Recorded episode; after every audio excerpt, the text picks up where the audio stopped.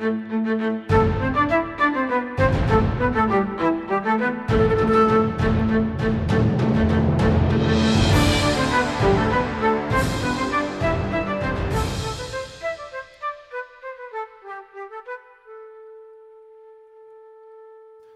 som planerar har det som planeras.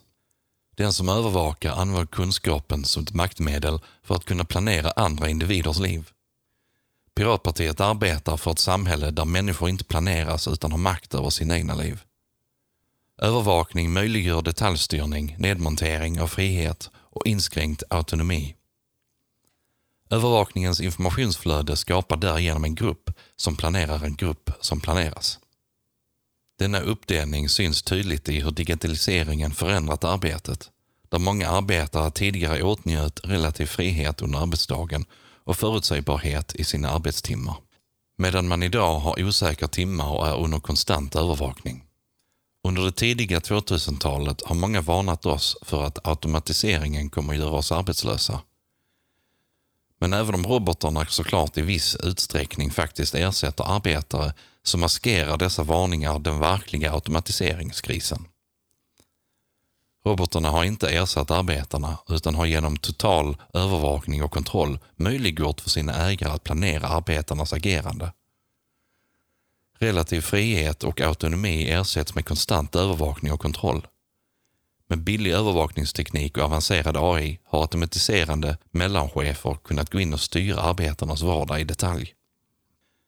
Robotarna övervakar städare, berättar för dem vilka rum som ska städas och hur fort. De övervakar hur många rader kod per minut som programmerare skriver. De lyssnar på telefonsupportens samtal och berättar vad som ska sägas, på vilket sätt och när. AI lägger schema och styr arbetstempo för hemtjänsten, ser till att inga pauser finns för förtroliga samtal med brukarna. Robotar skapar automatiskt improduktiva lagerarbetare. Algoritmer planerar fraktförarens rutter och övervakar så att det lyder order.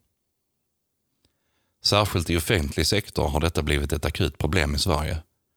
Genom övervakning och automatisering maximeras specifika mätvärden och det mänskliga bemötandet effektiviseras bort. För både den som tar emot offentlig service och den som administrerar den försvinner friheten och autonomin. Även en något större grad av frihet kan betyda mycket mer värdighet. Företagen som följer automatiseringens spår förvandlas ofta till samma form. De har en stor mängd lågavlönade arbetare utan säker anställning och en liten mängd högt avlönade arbetare som designar och styr robotarna. En kraftig hierarki som möjliggörs av övervakningens verktyg. När lastbilschaufförernas jobb till slut automatiseras lär de alltså inte bli arbetslösa utan istället reduceras till att under kraftig övervakning åka med sina nu självkörande lastbilar för att hjälpa till vid problem. Deras lön sjunker, mängden kunskap som behövs i arbetet minskar och de blir enklare att ersätta. Istället för ett kunskapssamhälle får vi ett samhälle där kunskapen effektiviseras bort. Vi har oroat oss för att AI och robotar skulle utrota mänskligheten. Vi borde oroa oss för att de istället utrotar vår mänsklighet.